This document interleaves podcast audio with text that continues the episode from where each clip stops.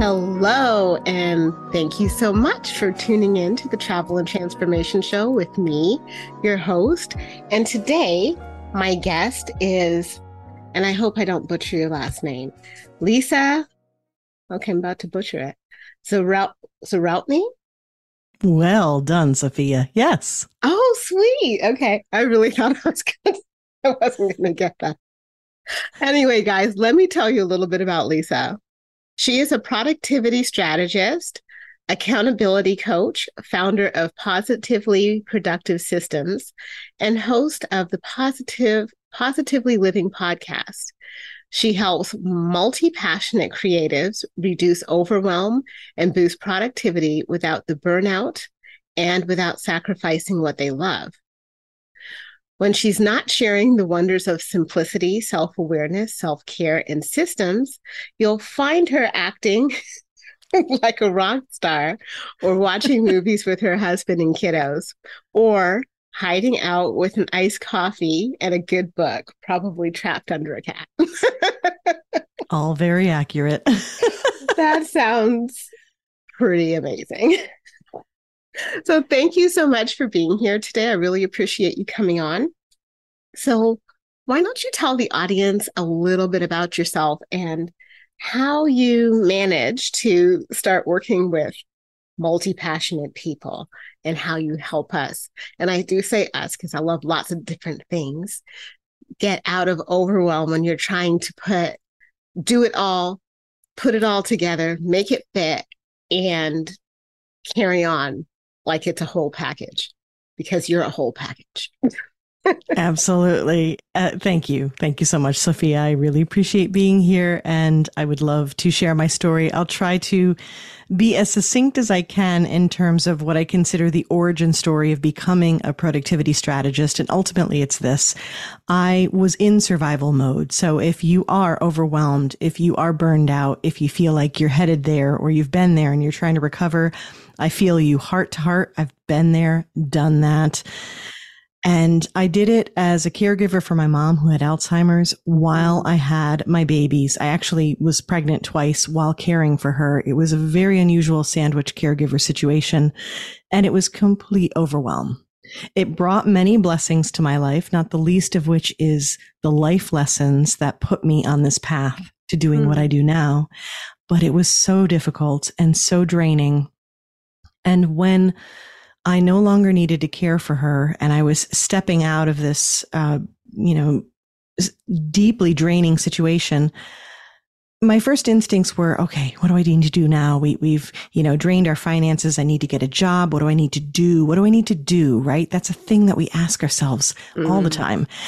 And something inside me said, whoa, what you need to do is take a moment, take a breath, take a nap, you know, take a minute, right? To, to just process everything, to go through everything. And, and like, and some literally, like I had boxes and bins of stuff that I hadn't attended to because when you're in survival mode, you have to let a lot of stuff go.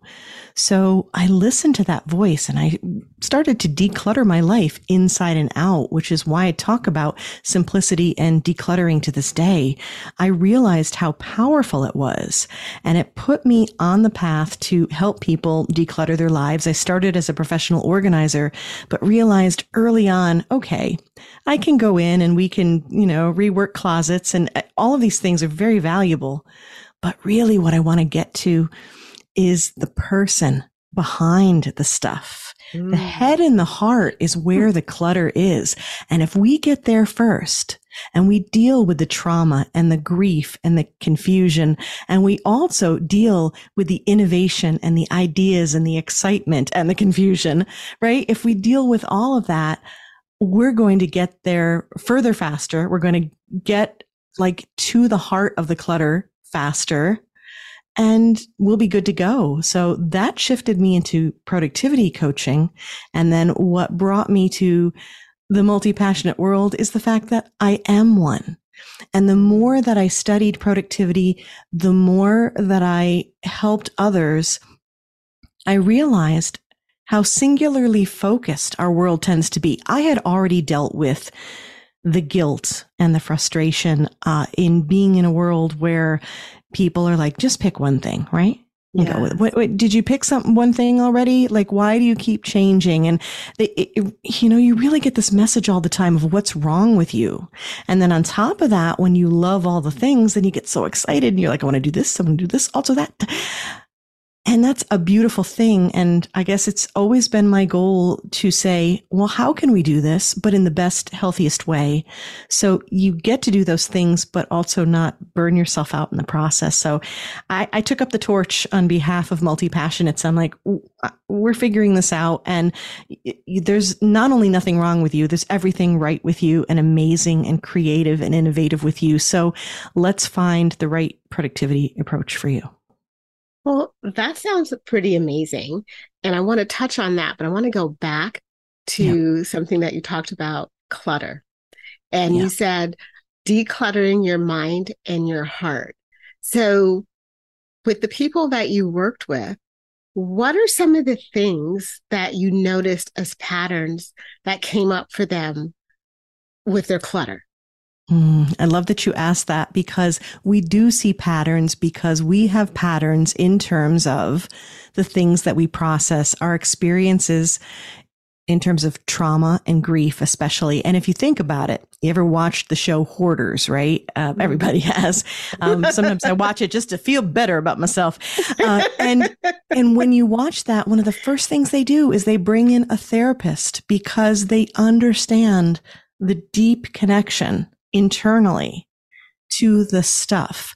So what I've seen is patterns of using clutter um, and in this case, physical clutter, but we could also go into, you know, clutter that of, um, like the, our to-do lists and, and our calendars and keeping busy and things like that.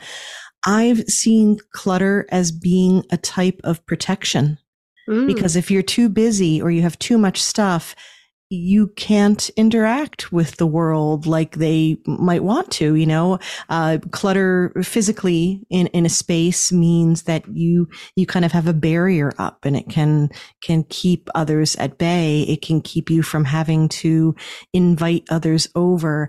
Uh, to-do list clutter, being ultra productive is absolutely a trauma response actually. I mean, hmm, I'm all about being productive. I'm a productivity strategist, but ultra productivity and that deep seated need where we identify and believe in our value based on what we do. Mm. That's, that's a trauma response. So yeah, I was seeing like all of these like tendencies to collect things, to feel safe. I mean, you could see it in people who went through the depression, right? Where they don't want to go through that again. So it's kind of a response to having had nothing that they want to collect everything and they don't feel safe enough to let go. I could see people definitely creating physical boundaries. Uh, also, too, I think just making the choices of um, letting go of things. And I don't even talk about decluttering as letting go, but more like making space for what matters. Mm, but they would like think that. of it. Thank you. Uh, they would think of it as letting go though. And then they're like, well, I don't want to let go of these things that represent a person I've lost. That's where grief plays a big role. Yeah. So I started just seeing all these connections to our experiences and our challenges and you know, making decisions based on, I guess, like our our our deep-seated beliefs of who we are and what we're supposed to be doing. I think a lot of obligation happens. Classic case of decluttering in this uh, that I'm sure you'll appreciate. And we've all gone through this, so go ahead and tell me your experience with this. But you get a gift, and you're like, "Oh, I really don't want this," but I don't dare declutter it because it was a gift. Now I feel obligated to keep it. Yeah, that's yeah. one of the first things I help people declutter. I'm like, no. yeah, I've gotten better about that.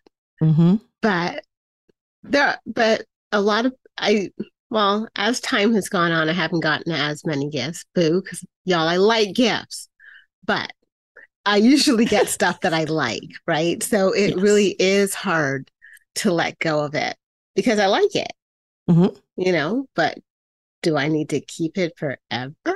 Maybe not.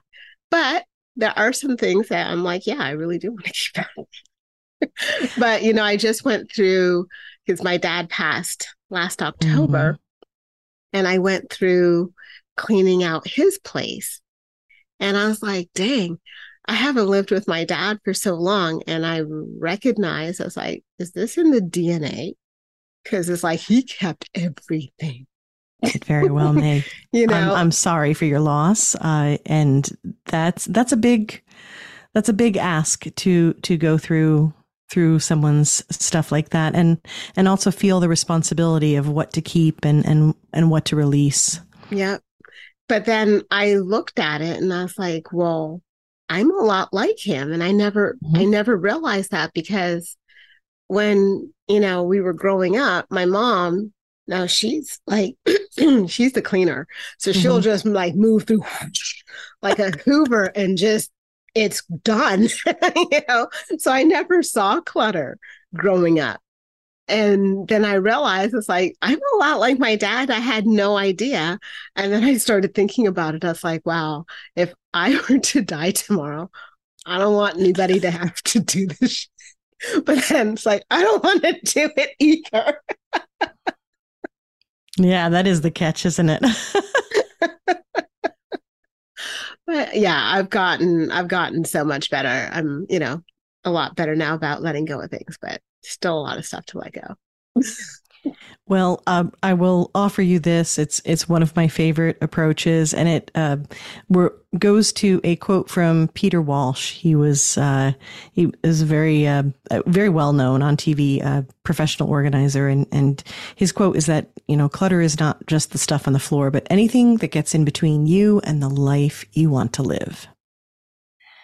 So if you think about that as defining clutter, that also means that the things that are not getting in the way of you and the life you want to live, that's not clutter. Other people might think it is. So to right. those of you creatives who love the crafting or yes. or or my fellow bibliophiles or things like that, yes. as long as these things are not getting in the way of the life you want to be living, of your future goals, of being healthy, of being your best you, then they're not clutter no matter what someone else says. Conversely, even if you're like, but they aren't clutter to me because I love them, but somehow, whether it's physical or mental, they are holding you back you need to have, you know, a heart to heart with yourself about that. Possibly even, it's not always that you have to get rid of things, right? And it's not always that you have to be like, okay, it's all going.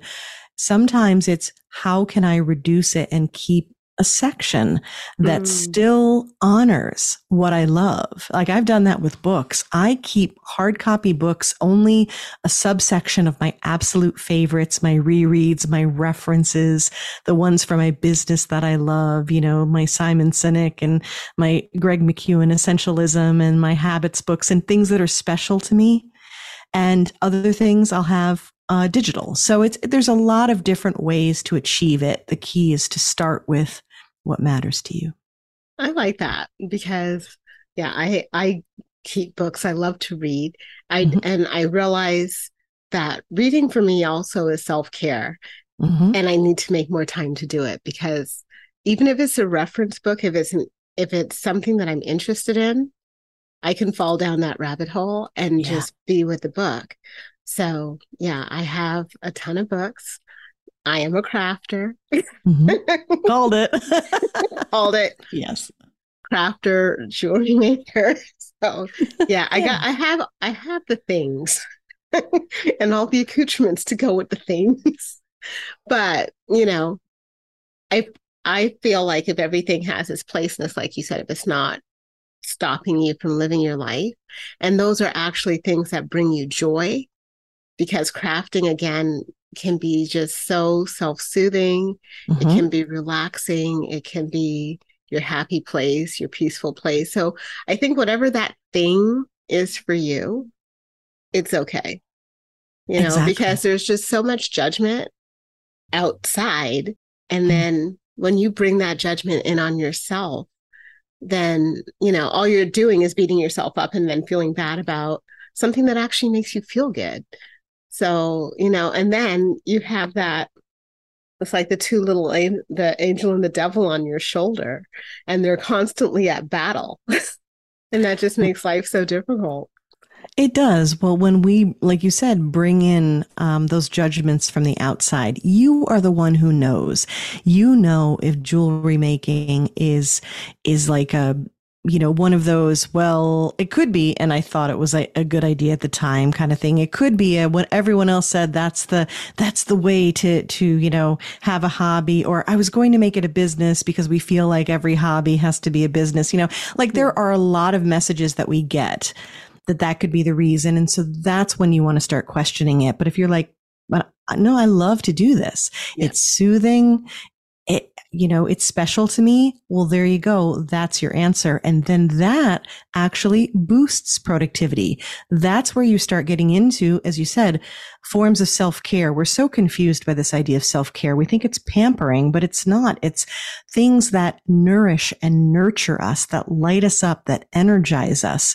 And when we do those things, when you play into your strengths and your values. This is positive psychology, right? Uh, which is what uh, my productivity uh, coaching is based on. When you do those things, you live a more fulfilling life. And don't we all want that? So if the idea yes. that you are multi passionate and you love these different things and everyone else is looking askance, you can be like, look all you want. This is making me a better me. I'm showing up better in every place in my life. You're a better podcaster, you're a better person because of these hobbies, because of these things that, that you keep and you do because of how it fills you up. I love that. So tell me, how do you actually work with a multi passionate person and how do they need to work differently than, say, somebody who is single focused? So, what's interesting is that the advice that I give for multi passionates can absolutely work for a singularly focused person. I've had a number of people who are like upholders and, and fairly well regimented, but I think maybe somewhere deep down inside, they do kind of have a, a, a multi passionate or multifaceted kind of way about them. But we start in a place that most people don't expect when they're like, you're a productivity strategist. So I'm sorry, what are we doing? We actually begin with personality assessments, with uh, core values assessments, with strengths assessments, because we're looking at your character strengths. And again, all of this, it, they're going to be clues to inform us of how you work best because mm-hmm. self awareness is your number one productivity tool. Once you know, if you think about how that like connects to everything you do in life, if you know that you are an introvert, okay, and that it, your circadian rhythm indicates that you're more of a night owl, then trying to go to a networking meeting early morning is not, you're not going to show up your best for that. It's going to be counterintuitive. Well, maybe it's counterintuitive to say to not do that because everyone's telling you to. Mm. But what it's going to be is counter to what you do best. Uh, case in point, okay, I am humor is a big, uh, it's a character strength. It's a a value, a core value for me. So I show up kind of ridiculous on my social media. I like to make people laugh. I like to make myself laugh and hope everybody laughs along with me. Or if I look ridiculous enough, maybe just laugh at me. It doesn't hmm. matter to me as long as you're laughing. It meets my values of helping people because laughter is so stress relieving and yes. stress management is a big part of what I do. And I can remember learning about, you know, we, I'm an entrepreneur and I need to be on social media and it felt so regimented and controlled and there were rules. And I was like, hmm, I'm just going to break the rules. But it took a while because the first thing you do is you absorb what people are telling you to do. Yes. And then you try to do that, right? And then when you're like, but I'm not showing up. Okay. Another example of how we figure out how we work best. Everyone said, start a blog. And I'm a decent writer. So I started a blog and now I want you to imagine this is the blog and here's the sound effect. That's me blowing like two inches of dust off the blog that I never touched. I did not keep the habit because it was a snooze fest for me. And then I discovered podcasting. And you're like, Ooh. and I was like, oh, hello. And what's funny is I still write a lot for podcasting. Completely different. I show up differently. I'm more energized when I do it. It's where I'm supposed to be. And that is a habit I've kept. I'm over 170 episodes on my podcast. Wow. Uh, you know, over three years doing this, and I've done it consistently every single week. And the, blog is still languishing. I'm kidding. Kinda. I mean, now it's the podcast episodes on the blog. But my point is, you find what works for you. You find what lights you up and you do it your way. That's, that's what we mean when we talk about authenticity, which is a poorly abused word, but, and, and misunderstood, but it just means finding your best. And yeah, when you do that, oh my gosh, you will absolutely be productive. I'm, I'm sure productive. That's easy for me to say. I am sure that you have examples that you're already thinking of, of you're like, oh yeah, that's why I'm so uh, I achieve so much in this area because I love it so much. Well, yeah. I mean, I love, I love doing this podcast. There you go. I really do. It's there. I, you know, there, there are the moments, but I mean, life happens, right? And Mhm. as we're living, life's always going to happen. But I really enjoy doing this because I meet all these wonderfully cool people. So, you know, Thank you. exactly. You show up for it because you love it. And that's, that's the most simplified way to describe being productive. So let's just go back a second Please. to some of um, the assessments that you were talking about, because I don't think that most people would associate doing assessments with productivity. And I mean, well, I guess it really depends on what you read and, and who you follow. But Mhm. I think there are a lot of people who would not put put that together. And even just thinking about when you're at your best, because I know for the longest while I've been a night owl, but because I do have to get up early in the morning, I've had to switch it to functioning Mhm. well early in the morning. But there are days when, you know, I wind down and I get this second wind and I am like, boom, I want to do this and I'm doing this and I'm looking at this and and it's like, come on, look at the time, look at the time, look at the time, I gotta go bed. you know, so I'm sure there are other people in that boat. But yeah, let's go back over those assessments and talk a little bit about those. Sure. And I do want to be clear that that's the beginning of how we work together. We do get to the point once we've done all of that, that then we start taking inventory of all the things you're doing. We take inventory of the things that you want to be doing, what you're not getting to, your frustrations, where you feel like you're being productive, where you feel like you're not being productive. We get to habits. We get to calendaring. We get to all the traditional things that you think of when it Mm. comes to being more productive. We get to those, but the way that we custom design those together comes out so much more effective, so much more sustainable and longer lasting when you start with who you are. So assessments, for example, some of my favorites, the ones that I, I use and, and we start with the core ones, the four tendencies by Gretchen Rubin. Now, again, whenever you do a self assessment, there are some limitations. So we want to look at this like, uh, when you have circumstantial evidence, they say, you know, it, it doesn't hold up as well in court, but when you have an abundance of circumstantial evidence, it can give you quite a few clues, right, to Mhm. head you in that direction. So think of it that way. So the four tendencies is a self assessment. There are four, uh, you know, tendencies, actual tendencies, quadrants, however you want to see it. And to me, those are especially good from a productivity and habit standpoint because they talk about how you show up. You've got Mm. upholders, obligers, rebels, and questioners. And understanding, for example, the obliger that's like over 70% of the population is someone who says, you know, um, you can count on me and I'm counting on you to count on me. In other words, in order to show up and do the thing, they need someone else to need it from them.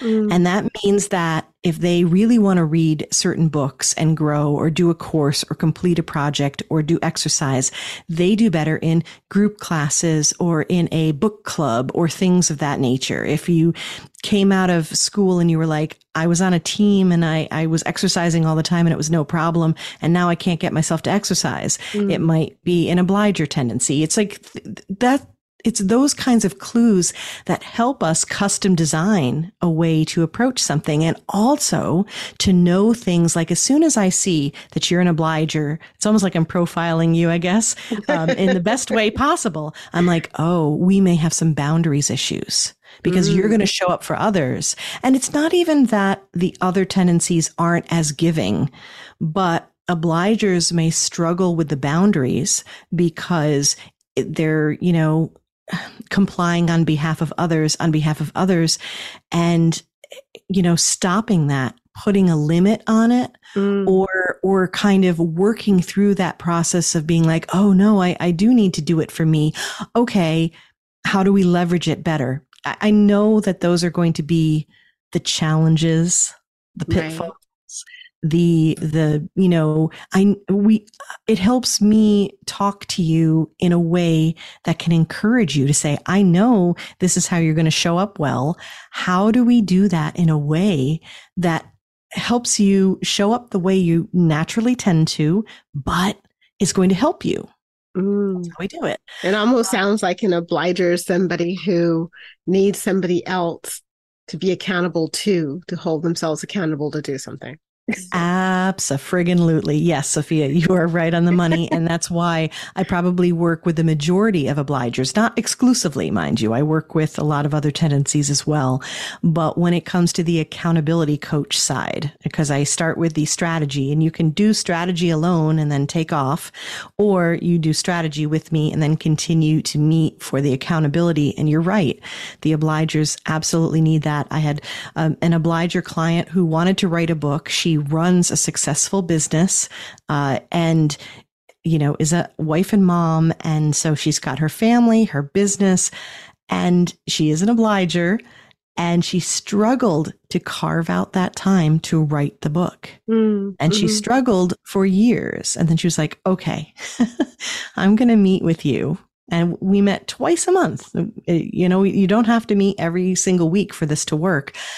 And we did the strategy. We created a plan so that we knew what her environment would look like, what her habits would look like, what she was building toward, how we could work with her tendencies. She was also an Enneagram one. And if you know anything about Enneagrams, they're perfectionists. Mm. So if you have a perfectionist who's an obliger, like, can you start to see how the assessments can come together to create, um, you know, a vision for how this person is and then say, okay, how do we create a system where um, we help you practice and and develop habits that are going to support you. Um, being a perfectionist means that we had to create a habit that said, "What does a successful writing night look like?" And it was at night because that was quiet because that's when she was most energized and could get into a flow state. All mm. of that's very traditional productivity, right?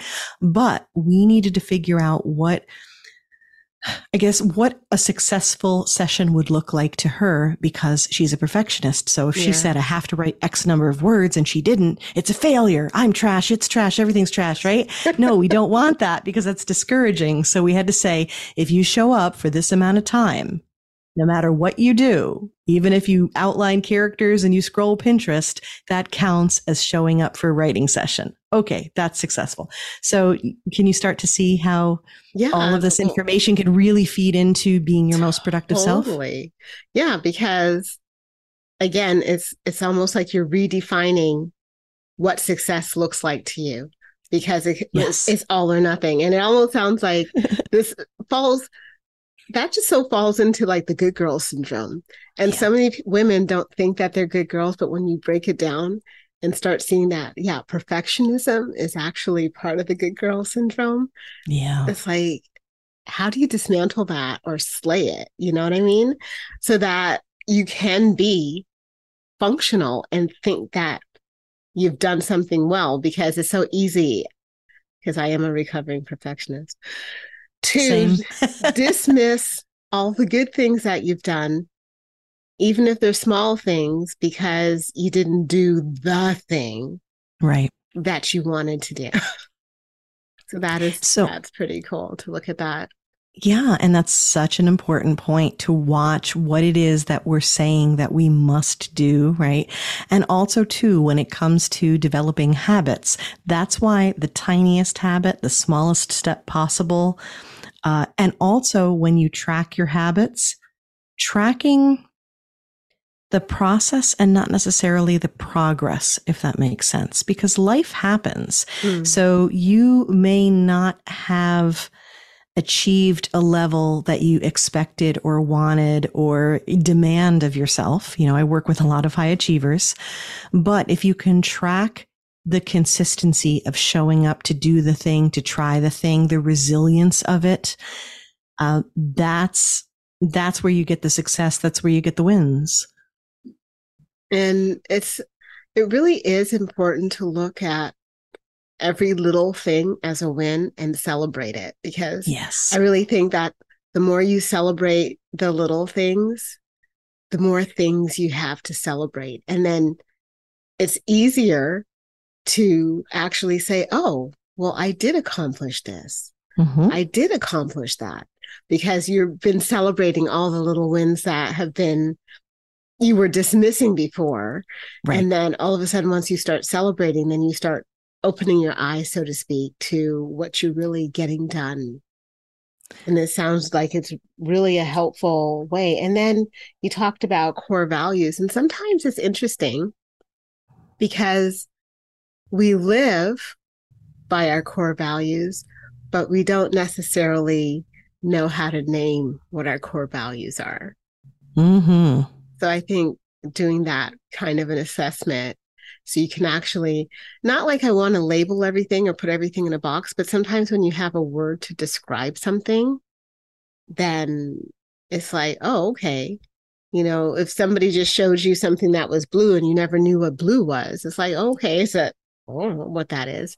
But as soon as somebody says, oh, but that's blue, and now you're understanding blue and you start to look around and see blue and before it wasn't anything because you didn't have a word to describe it yeah, absolutely. I think that, uh, you know, we don't want to limit ourselves necessarily, but having a language and a perspective can help us, again, with with clues to not only how we work best but also to what we've already done that's been successful um, success leaves clues and when we look back we can say oh okay, it's like reverse engineering what we did that really worked. Oh, that's why I felt so proud in that moment. That's why I am so energized when I do this thing. That's why. Aha. And then you can do more of that. Conversely, uh, I'm probably as importantly, there are times when we uncover this, I'm not productive. Why am I struggling? And it's like, because what you're trying to do is like in direct violation of a core value. Mm-hmm. And I've often said you can have the best system in place. And, and lots of people sell systems and approaches and platforms and, and habit structures and trackers and you name it, right? And that's why I don't start with those. You can have the best one in place, the best of intentions and even the motivation to start. And if what you are doing is in, um, you know, is c- contradicting a core value, or contradicting, or maybe it could be in alignment with a core value, but there's another core value you have that takes priority. It, it won't happen. You won't do the habit. You will quote fail. And I'm putting big air quotes here because I don't believe it's a fail. You just tend to feel that way. Uh, of whatever you were trying to accomplish, um, a, a, task or um, building a habit or whatever it was. And that's because foundationally what you were building upon wasn't wasn't solid. So, do you happen to have? And I hate to put you. Well, no, I don't hate to put you on the spot. That, yeah, put me on the spot. do you happen to have like an example of how that would work? Like, what would be a system that somebody might put in place but is in direct conflict to one or another of their core oh, values? Sure. I can give you um, an example from my own life, like right off the top of my head. First thing I thought of, and I remember the first time it happened, I was like, oh, okay. I value, truly value being healthy and and movement and being strong and being strong for my family. So self care is very important. And I would go to group classes, which interestingly, I'm a questioner, but I like the, the group classes for, for different reasons. And I can remember scheduling a group class in the afternoon and it was everything. It was perfect. It was with a teacher that I loved. I love Zumba, by the way. Mm. And it was a class that I absolutely loved. Everything about it was perfection but it conflicted with um, when my children would come home from school. Oh. So it was it, it, like, again, like a, a complete contradiction. It was not in alignment with the priority that I have as a mom to be there for them, which took precedent over the what I valued in terms of being healthy again you know in order to be the best mom and the best person and and all the things that I wanted to do. And so I found myself skipping that class. I found myself struggling to go. I had all kinds of issues and I was like what is my problem? And I was like oh. Mm. because I want to be home when they're when home. kids get home yeah. Yeah.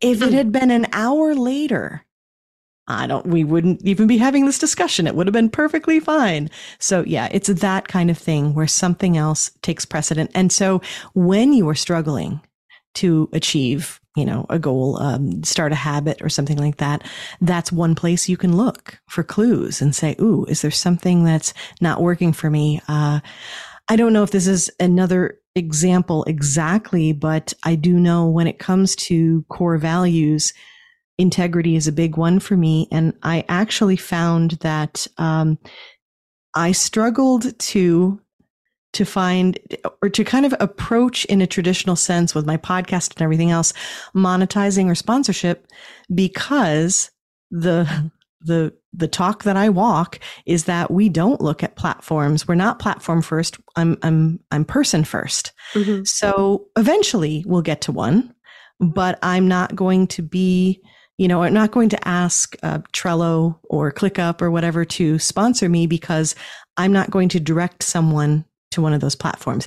Eventually, I can tell you about each of them. I have podcast episodes about each of them. We can discuss the pros and cons. We can figure out which one fits you.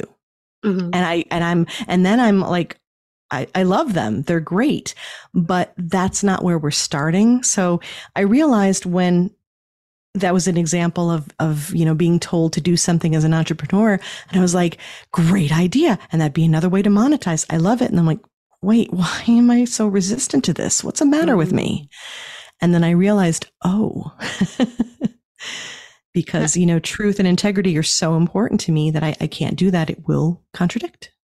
That is really interesting because it's it, it's so insidious the way that it all works together because you know that there's resistance. You know it's something that you want to do. Yeah. And sometimes that other thing is in your blind spot because you don't realize that there's another value that's above the one that you're looking at. Yeah. And I think even just being able to have a conversation around it can bring awareness. Yeah. Because I really believe that, you know, and I'm pro- end up doing a whole podcast on why I'm doing podcast. because yes, I love travel and I love personal transformation, but a lot of times the word transformation gets tossed around a lot too. And it, then it becomes what is transformation? But transformation to me doesn't have to be this big, huge thing. It can be you listen to a conversation and you just had an aha moment.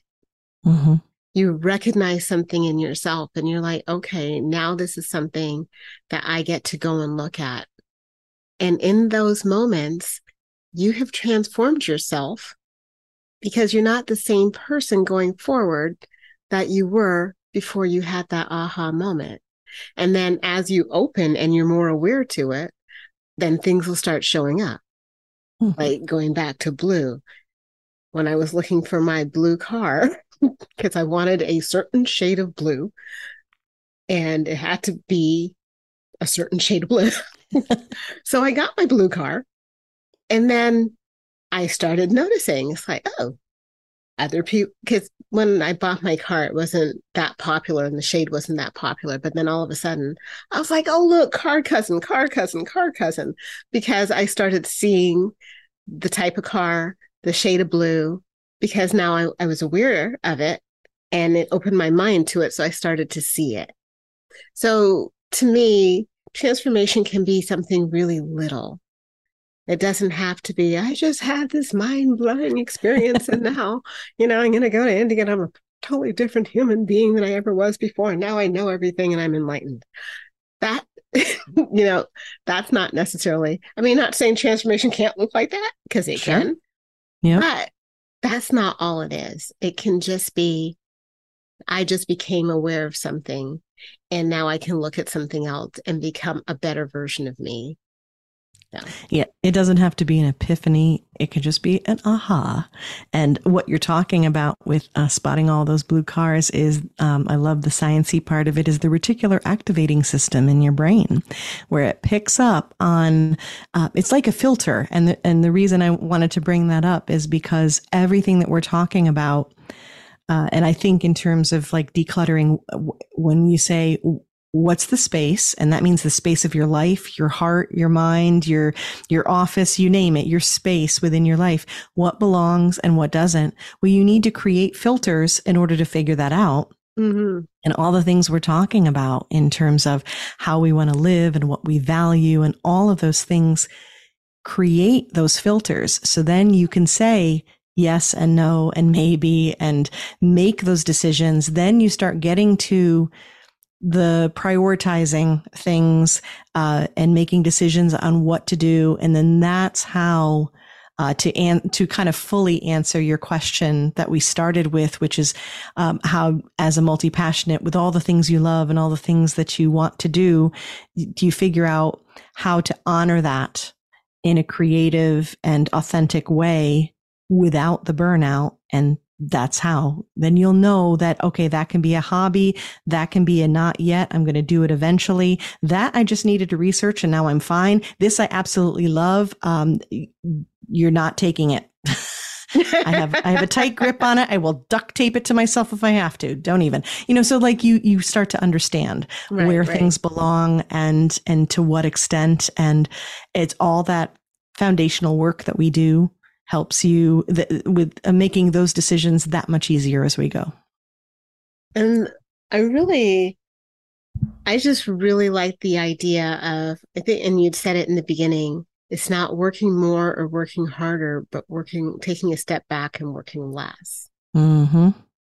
Yeah, doing less, not doing more, because people constantly think of productivity as doing more. Well, doing more of what? For starters, we got to ask that question.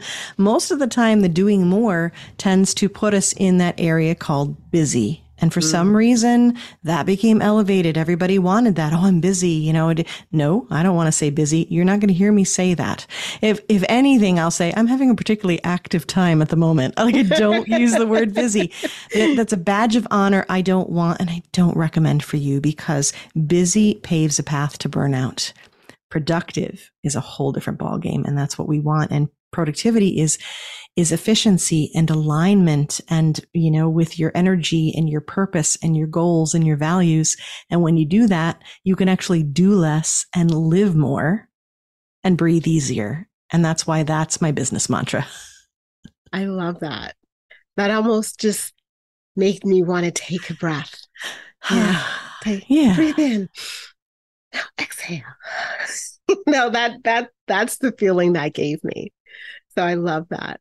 So before we go, mm-hmm. I would like to well, I, I would like to know a fun fact about you, and I would also like to know where people can find you. So, whichever order you prefer. Ooh, fun fact in the bio that you read talking about um, me acting like a rock star, I actually am in a rock band. So oh, sweet.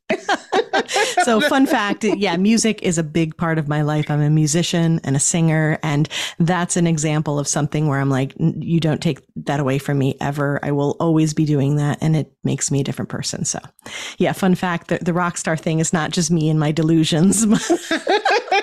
I love that and in terms of where you can find me uh, at my hub, which is my website, positivelyproductive.com, you can always find where to find me from there. But of course, you're listening to this awesome podcast here. So it would just be a hop, skip, and a jump over to Positively Living. I'd be honored if you join me there.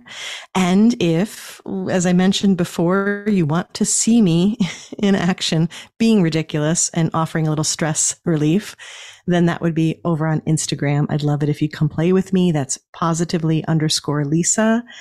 And um, I can guarantee a laugh or two whether I meant it or not. oh, okay, y'all. You have to check her out because I'm sure that there is going to be more than a laugh or two. I have really enjoyed speaking to you today. Thank you again so much for being here. Oh, thank you, Sophia. It's truly my pleasure.